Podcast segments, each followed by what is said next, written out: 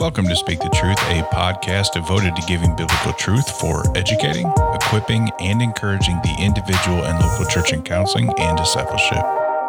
Hello, hello, hello. We are back in studio, and we finally, after eight to ten weeks, maybe, are the three of us mm-hmm. are back in We're studio. in person. Yay. Yes, Jeremy's Jeremy. here. Jeremy's not on Bluetooth, but we do have a guest with us today that is on Bluetooth. That's right. We have Eliza Eliza, Huie. Huie. Thanks for joining us today, Eliza. All the way from what? Where are you at again? Virginia, right? Yep, on the East Coast here. So awesome. She did have a California number. I noticed. I got confused there for a second. I'm like, Did we're you? calling her at seven o'clock in the morning. Oh. No, we're we're definitely we're transplants. So we went from the from the West Coast to the East Coast. Yeah. we're here now.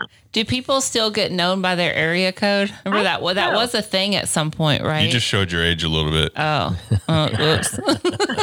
oh well. It's all right. Well, some of you um, might not know who Eliza is, and so sh I just wanted to introduce her. She's the director of counseling at McLean Bible Church in Virginia, and she oversees the care and counseling ministry there. Um, and in doing that, she also provides counseling training and equipping in order to help those in the church to care for one another. So obviously, she's a perfect guest for Speak the Truth and, and what our heart and mission is here in equipping the local church. Um, Eliza received her master's in counseling from the Biblical Theological Seminary and has advanced certification training from our partner, CCEF. We love them. Yay. She's also um, authored a couple of books, Raising Teens in a Hyper Sexualized World and Raising Kids in a Screen Saturated World. Obviously, that'll be a follow up podcast where we talk about your books. But for today, we have you on to actually talk about EMDR therapy. And obviously, as a biblical counselor, that therapy, you know, word and terminology can already kind of hit those little needles and saying, uh oh, what does this look like? You know, do we actually want to talk about it? But there's so much about this that I think we just really don't know. And so I'm thankful that you're you're joining us today to really break that down and explain to us a little bit about what this looks like. Um, obviously, talk about it too from that biblical perspective, and then just what does this look like from a local church and and all and for our biblical counselors to understand. And so, Eliza, could you just really maybe explain to us what EMDR is? Sure. Yeah, and I actually appreciate your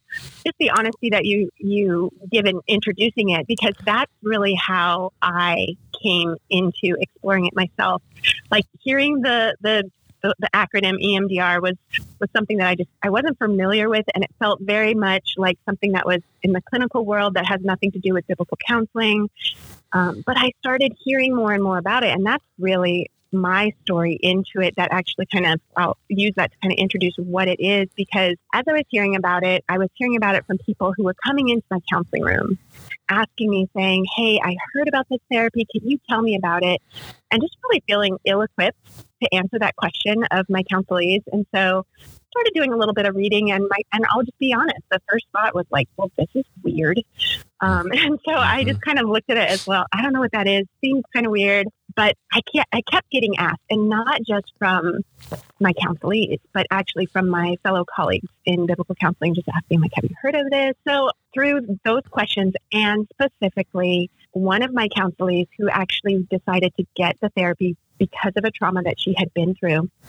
And seeing her progress really made me say, you know what, I need to actually give this more than just a couple Google searches. And that's really where I started kind of digging into it. And so, just to kind of help you understand, EMDR stands for, for anybody who is completely new to it, stands for eye movement reprocessing and desensitization. And it is a therapy that is it's a clinical therapy that is used mostly with people who deal with or are struggling with PTSD. And it really, in the simplest way to describe it, it focuses on how memory is stored in the brain and how that impacts well being and people's experience in life. And so um, it is a well researched and um, evidence based method of treating trauma.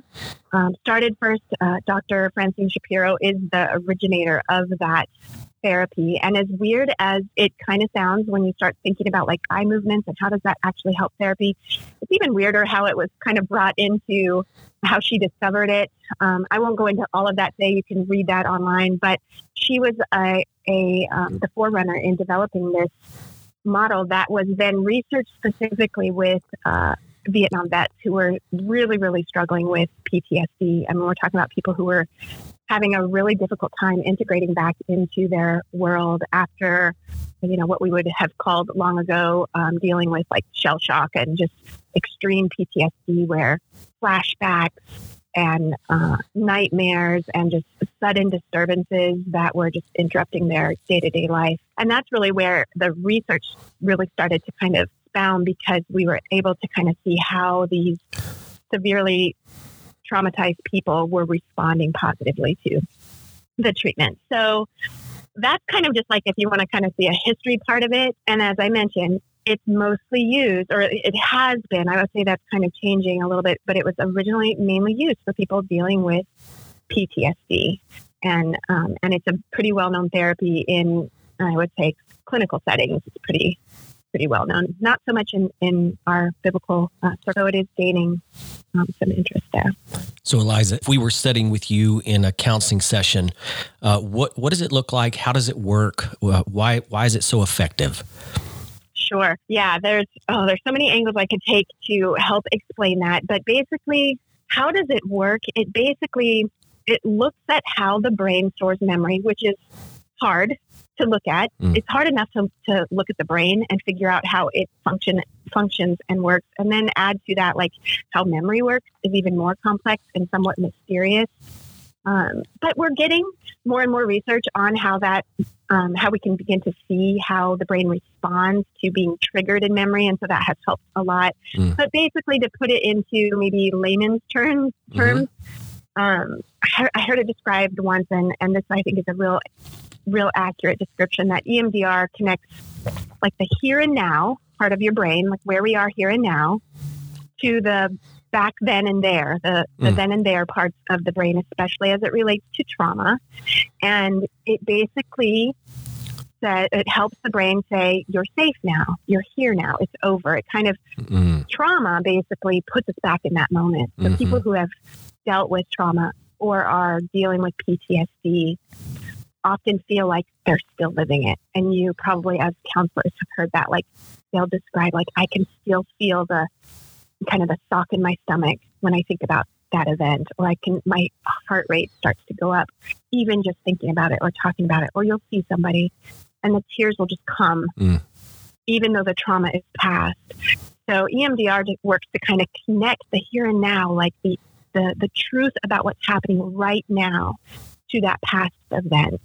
If that kind of helps explain it in kind of the simplest yeah, that makes a lot of sense. At Metroplex Counseling, we have a, a, counselor that does this too, and the methodology itself is is fascinating. Can you describe when you're in a session, what are you doing? What are some of the methods that EMDR employs? Yeah, so EMDR will, when you begin to look at it, you'll begin to see like there's different hypothesis of why it's effective. Mm-hmm. And a few of them that I'll kind of mention are going to be a part of the EMDR process. Well, as you look at the word EM, the eye movement, it's talking about the, the movement of the eyes. So, one uh, hypothesis or one theory is that it's connected to what happens in REM sleep. And it depends on the research you look at as far as like how they will explain that. But in the reading that I've done and even in the studying that I've done with it is that there is something that happens when we sleep that allows us to function better when we wake up. Mm-hmm. And what mm-hmm. happens is that REM sleep when you go into REM sleep, we all know, like, if you've ever seen your children sleep, you see their eyes moving back and forth. Yes. And that REM sleep actually triggers something in the brain called the orienting response. And there's a whole lot we could talk about in that, but all you really need to know is the orienting response is where we process things, where we process our day. So praise God that He has designed us that in sleep, our brain does a whole lot of work and it processes our day. And one um, one uh, psychologist, his name is Dr. Andrew Leeds, and he's out in California, and he describes it as like a pruning process. That when you go into sleep, your brain kind of prunes away all the, the non essential details of the happenings of the day. And a lot of those non essentials are like the, the hyper aroused emotions that go with a situation, which is why sometimes when we are really stressed about something and we're very anxious and we feel emotionally very deep about a situation and then we sleep and then the morning comes and that we have that experience of joy comes in the morning mm. and we don't feel as intensely impacted. Doesn't mean it's gone away, doesn't mean we're not still concerned about it, but we feel less emotionally distraught. And sometimes we're able to make better decisions. Well, a lot of times we are because that pruning has happened. So, a theory of um, how it's connected to REM sleep is that those eye movements trigger that part of the brain. And so, whether it's eye movements, and it doesn't necessarily have to be eye movements, it's this back and forth rhythmic, sometimes tapping or listening to sounds, depending on your EMDR therapist, will trigger that side of the brain that allows the brain to process differently and kind of prune off from those traumatic memories some of the hyper aroused emotions that are usually attached to them. So that's going to be a part of that's probably the most distinguishing part of EMDR is that rhythmic bilateral stimulation that mm. they, they call um, whatever kind of movement you're doing. And and honestly, Jeremy, I love the fact that it's there because one of the things that I see and uh, had a dear mentor, uh, Rich Greet, who's who's trained me a lot in EMDR, and he he says, you know, here's the thing about it: is Scripture actually does this. Hmm. It's lost in translation, but the Psalms are full of rhythm, hmm. and the Psalms are full of emotional distress. Mm. And so the scripture actually pairs those two in the original language beautifully. Wow. Um, and I kind of scratch my head and go, God, what were you doing in that? Hmm. There's something that we need to learn in that, you know? So that's amazing. Um, yeah, it is fascinating. Yeah. So there's something about the rhythm. And I even tell people, like, think about it when, you know, if you've had a child or and if you guys are parents, I think you all are parents. When I had my children as little babies, like instinctively, when your baby is upset, and crying, you pick them up and you start tapping on their back. You start patting them mm-hmm. or you're mm-hmm. trying to get them to go to sleep. And there is a calming effect that comes about. Um, but so it, it's probably somewhat tied to the calm, but it's also, I think, tied to what's happening in your brain. Mm. Um, so that's that's one theory.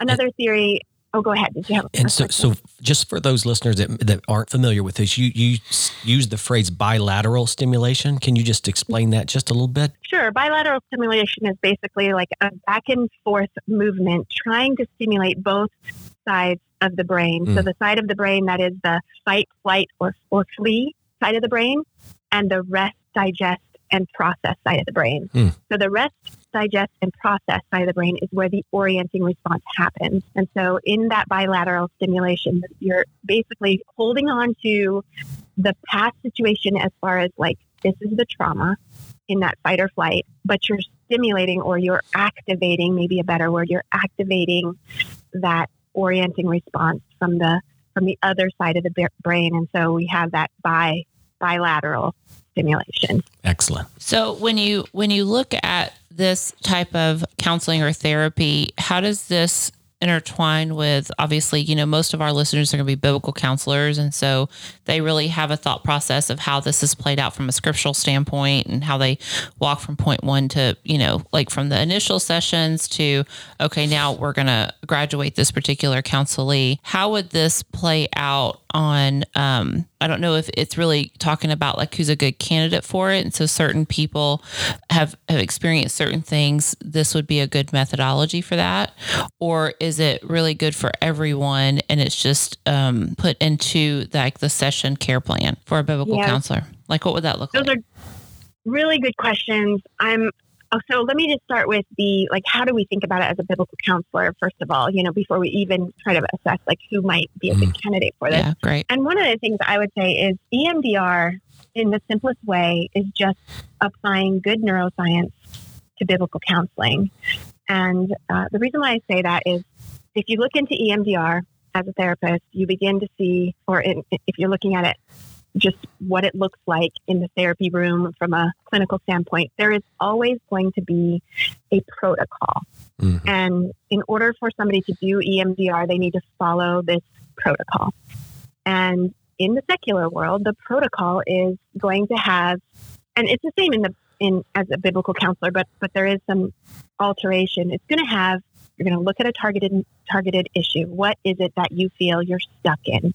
What is it that has just continues to give you trouble, even though you're really trying hard to work to apply God's truth to this? It just feels like the truth is in my head, but it doesn't connect to my heart, and mm. I just feel stuck. And that can be really discouraging, especially if you've been in counseling for, you know, a, a good amount of time and you just feel like it just has a hold on me. Um, so you, you identify what is this presenting issue that you really feel like has got you stuck. And then the, the protocol then goes into the negative, what they call the negative cognition, which is basically, I call it the negative belief that, that you can't really get past, you know, that, that this is where, you know, um, you, you're, you're stuck in this story about what happened. And then they're going to ask for the positive cognition. And this is where we really take a turn as biblical counselors and we can grab hold of this mm. methodology and say, the gospel fits here. Like mm. it fits so well here because in the secular world, they're going to ask for what belief, what positive belief about yourself do you want to apply here? And um, that's where it's going to be different if you go to a secular therapist. They're going to look for some kind of positive belief that you come up with about yourself that is from yourself. As a biblical counselor, we can take that and say, what belief about the gospel do you need to hold on to right now that that's having a hard time, you know, sticking mm. in this situation? What truth about who you are in Christ do you need to hold on to in light of this situation? Or even what truth about who God says he is for you do you need in light of this traumatic situation? Mm. Um, and so that's where it becomes very uniquely, like like I said, applying good neuroscience to biblical counseling. And so taking that, what the secular world would call the positive cognition, and begin to work with them through the protocol has been incredibly powerful for people that I have seen uh, use this methodology. So if, if you're a person who feels kind of stuck in that and you can find a biblical counselor who's trained in that, it can it has been very helpful for a lot of people. That is so amazing to hear how you bring scripture into that. Um, that process. And when you're moving towards the gospel or the scriptures in terms of specific truths, what are some examples of some truths about God or self that you will typically uh, bring into that process? Sure. Um, well, just even to start, when we think about EMDR and how, you know, we're, we're even as counselors kind of thinking like, how do I think about this? Like, Psalm 139, verse 14, talks about the complexities of our bodies and mm. that they're the Lord's handiwork, and that includes the brain. So I think that's important for us to, to recognize that we are fearfully and wonderfully made, and there are many parts of the body that are are mysterious to us, but they are not to God. Um, but just other scriptures as it relates to the process of it when somebody is really struggling with it. I go most often to the identity verses of mm. who we are in Christ and just holding on to this reality that God has given us a new identity. So that's a big piece of it, but also who God is. And I think that really comes into mm. play as far as just knowing like that God is our protector, He's our provider, just knowing the names of God and being able to apply those to um, that person's positive belief. I get that a lot in as a person who does actually practice EMDR with people. Um, it doesn't take much prodding for that person to come up with the scriptural truth that they really wish would mm. actually stick in that moment. Um. And so that's, that's another thing, Jeremy, is it is very, in the secular world, they would call it client led. So um, mm-hmm. you are looking for that person to begin to tell you their theology and, and you're going to walk with them in shaping that based on scripture. Um, and that's so wonderful. I find it, yeah, I find it, it happens very naturally that that believers really do want to believe the truth. We really want it to impact our life. And and you, you have been able to see people who have struggled. They know the truth. Um, they know what the Bible says about their identity in Christ. But you're telling us that uh, when they're stuck and they're not, that's really just a cognitive mindset. They're not really believing it in their heart. You're saying that EMDR, you, that you have witnessed them be able to truly assimilate those truths into the depths of their soul. Absolutely. And wow, I will tell you, like when I first started, my husband's been on me with this journey over the last several years of just uh, learning it. So when I first dove into it, I went into it as a 100% self proclaimed skeptic of like, I just need mm. to be able to answer people's questions and figure out what's going on in there in those kind of you know sessions and do i need to warn people even you know of some concerns about this? And, you know, just conversations that I've had with my husband through through this whole process. I remember when I began to see how it worked in the training, you have to engage in the the work yourself. Mm. And um, so going through the, I, like I said, I, I went into it and I thought the most integral way to do this is just get trained.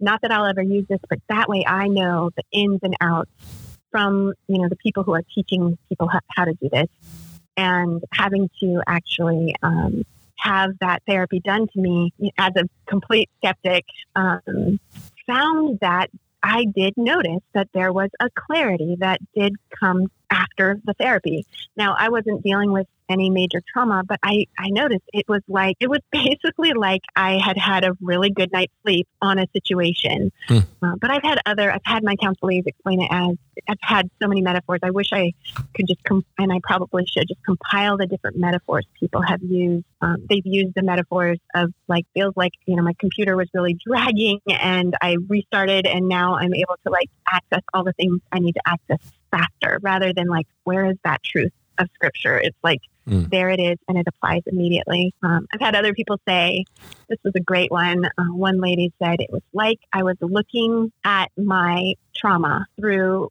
binoculars and everything that was way in the past felt so close up. And now it's like somebody turned the binoculars around. Mm. And if you've ever done that, like you can barely make out it like sends things so much further away. And it doesn't erase the memory. It doesn't it's not magic in that sense. It doesn't erase the memory but it brings clarity in a way that allows you to have access to that truth that at one time was far away. Mm. that makes sense? Mm-hmm. And so, one of the things that you're teaching me today, I really, it, it's very exciting to hear that this particular therapeutic process and intervention can actually help people access uh, the beauties of the gospel at a deeper level. Um, that's just a beautiful thing. And I, am familiar with EMDR, but I, I wasn't really familiar with how you guys bring that in the scriptures into that process. So it's brilliant. Yeah, it's it's encouraging to to see happen, and there are some parts of it, Jeremy, that the truth is is that still after you know going through the training and actually practicing it myself with counselees, there are still probably regularly um, times where I say, I wish I understood how it works mm. exactly, mm. because there's a part of it that I just think there's that little skeptic that says, "Is this helping?" But it it is. And while it's helping, I want to be faithful to to whatever it is God is doing to bring that understanding of truth in a better, clearer way. With that said, it is by no means a quick fix. It mm. doesn't mean that now everybody just needs three sessions of EMDR and they'll be fine. Mm-hmm. That couldn't be further from the truth um, because there's still heart work that continues to be needing to be done for the rest of our lives, really. Mm. Yeah. Um, but it allows them to, like I said at the beginning, just recognize like the war's over, and there are truths that are that we can apply right here, right now, right in this moment that apply to that that situation that happened to you in the past, and you can cling to in the future. And that's where I've seen it be very effective for people. Mm. So, when you think about our local church uh, partners out there listening to this podcast, you know, how would you communicate you know, how should believers, how should the ch- local church think about um, EMDR? Yeah, I think just as I mentioned, it's it's a method that um, it isn't for everyone, and that kind of goes back to the question you had asked. And sorry, I didn't answer that. Um, it isn't necessarily for everyone. Not everyone needs EMDR. Um, mm. I would say it is something that if somebody is dealing with significant trauma, PTSD if they feel very stuck. And traditional counseling has helped, but you feel like you just stay in that pattern of those of that negative belief about who you are or kind of that detrimental thinking that isn't allowing you to move forward. Um, it could be something that you could explore. It doesn't necessarily mean it is for everyone. Mm. So I think there's wisdom in that, in knowing that we take things in as counselors and say, what is going to be helpful for this person. And we should do that in every single counseling session that we are in. Looking at this person, they are not a cookie cutter. It's not a cookie cutter way of dealing with people. We need to know them. We need to really understand the complexities of their situation and move wisely into whatever it is that is going to be most needed for that situation, depending on the Holy Spirit and trusting that He is going to lead and, and guide us to either have the conversations and move towards the scriptures or the homework that's going to be helpful, or maybe consider looking at at other ways that, that God has given us to care for people and not necessarily, as a person who was a skeptic, not necessarily be afraid. We should be cautious for sure. And we should weigh everything as it comes to us through what scripture says. Um, but I've had people ask me, is EMDR biblical? Mm. And I think the best way to answer that is, is it unbiblical? There's nothing in the practice of EMDR that would go against scripture. It's good. If anything, there's a lot of ways that it can tie very well mm. with scripture. So I, I, know that there's some counseling centers here in the DFW area. They're called Christian Counseling Centers, and they do EMDR. But I also know that from the training, it's it's very client centered. Uh, it's it mm-hmm. doesn't really look like what you're talking about. What are some things if people are going to pursue this kind of thing? What are what's some counsel that you can give uh, our listeners on what to what to be cautious about, what to look for, uh, where you can slip into more of a person-centered approach. Mm-hmm. Uh, what are what's some wisdom that you can offer us to that end? Right, like is there a way for them to see a gospel-connected approach in it, like right. the way that you have in? Yeah, great question. Here's what I would tell you. Um, first, know that you have a solid biblical counselor, mm. somebody who is already making those connections in what you've shared in your story. For my own uh, my own practice, if you will, I don't counsel a ton anymore as I'm serving more in McLean as um, implementing training and teaching as far as what biblical counseling looks like in the church. So my counseling load is very very small, and what I have decided in that transition where I knew I wasn't going to be counseling as much was to mainly offer care for people who are dealing with trauma who may need EMDR because there aren't that many biblical counselors yet. I hope that that word yet stays mm, as you know the the direction we're going. But there aren't that many biblical counselors yet, if you will, deviate from that standard protocol and and instead say this truth that you need doesn't come from yourself.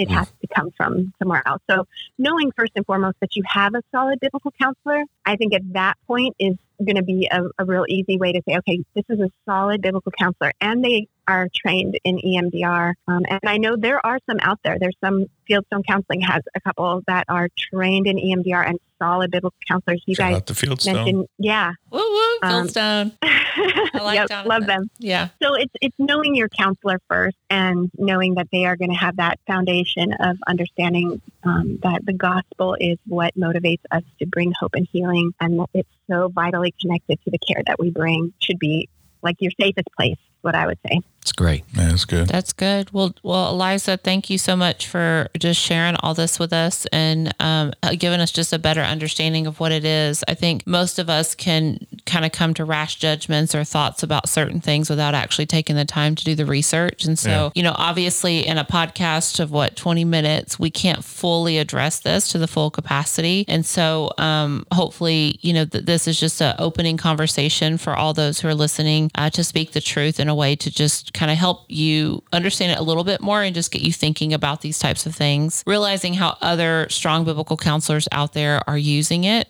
and um, really what to kind of think through what it looks like, right? Mm-hmm. And what does this mean to us? And when people ask me questions, where do I even start to get that information? Is there anything we didn't ask you that you think would be helpful to our listeners? You know, like you said, we could really talk much longer. There's a lot of other um, hypothesis of why it works and different components about it that that actually come into play in the full picture of what EMDR is. But I think more than anything, just recognizing like when you're dealing with trauma, trauma, the word trauma actually comes from the word that it means wound. Mm. The word trauma means wound. And when we look at that, that wound is not just external.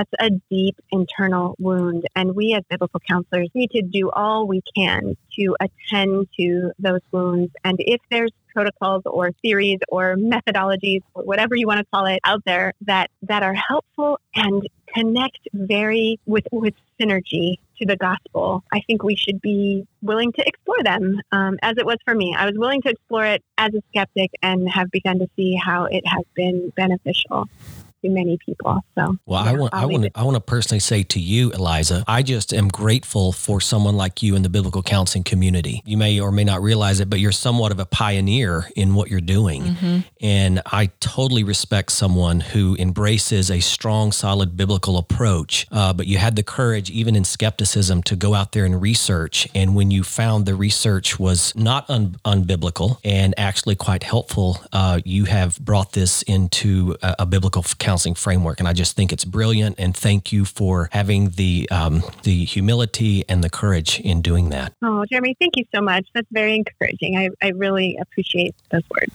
Mm-hmm. Well, uh, you could check out more about Eliza at elizahuie.com. That's E L I Z A H U I E.com. And Eliza, we'd love to have you back to talk a little bit more about your books that you have out there on helping parents. Yeah, we definitely need to, to do some back. of that. Yeah. What are you saying, Michael? I need help. no. Huh? No. No, our kids are pretty much definitely get to, we to need to have her back. You well, said definitely. Yeah, yeah. that wasn't yeah. a personal response. Yeah, that was yeah, more, you know, to our listeners. But yeah, with, uh, our, with, our, teenagers now, we have our our oldest will be 19, and then Jackson will be 14. Yeah. So these are definitely books we need to read and reread, huh? Yeah. I would always love to have a conversation with you all. It'd be great to have to come back. Awesome. Thank you, Liza. Thank you. Thanks for coming on Speak the Truth. Thank you. Bye-bye. Bye. Bye.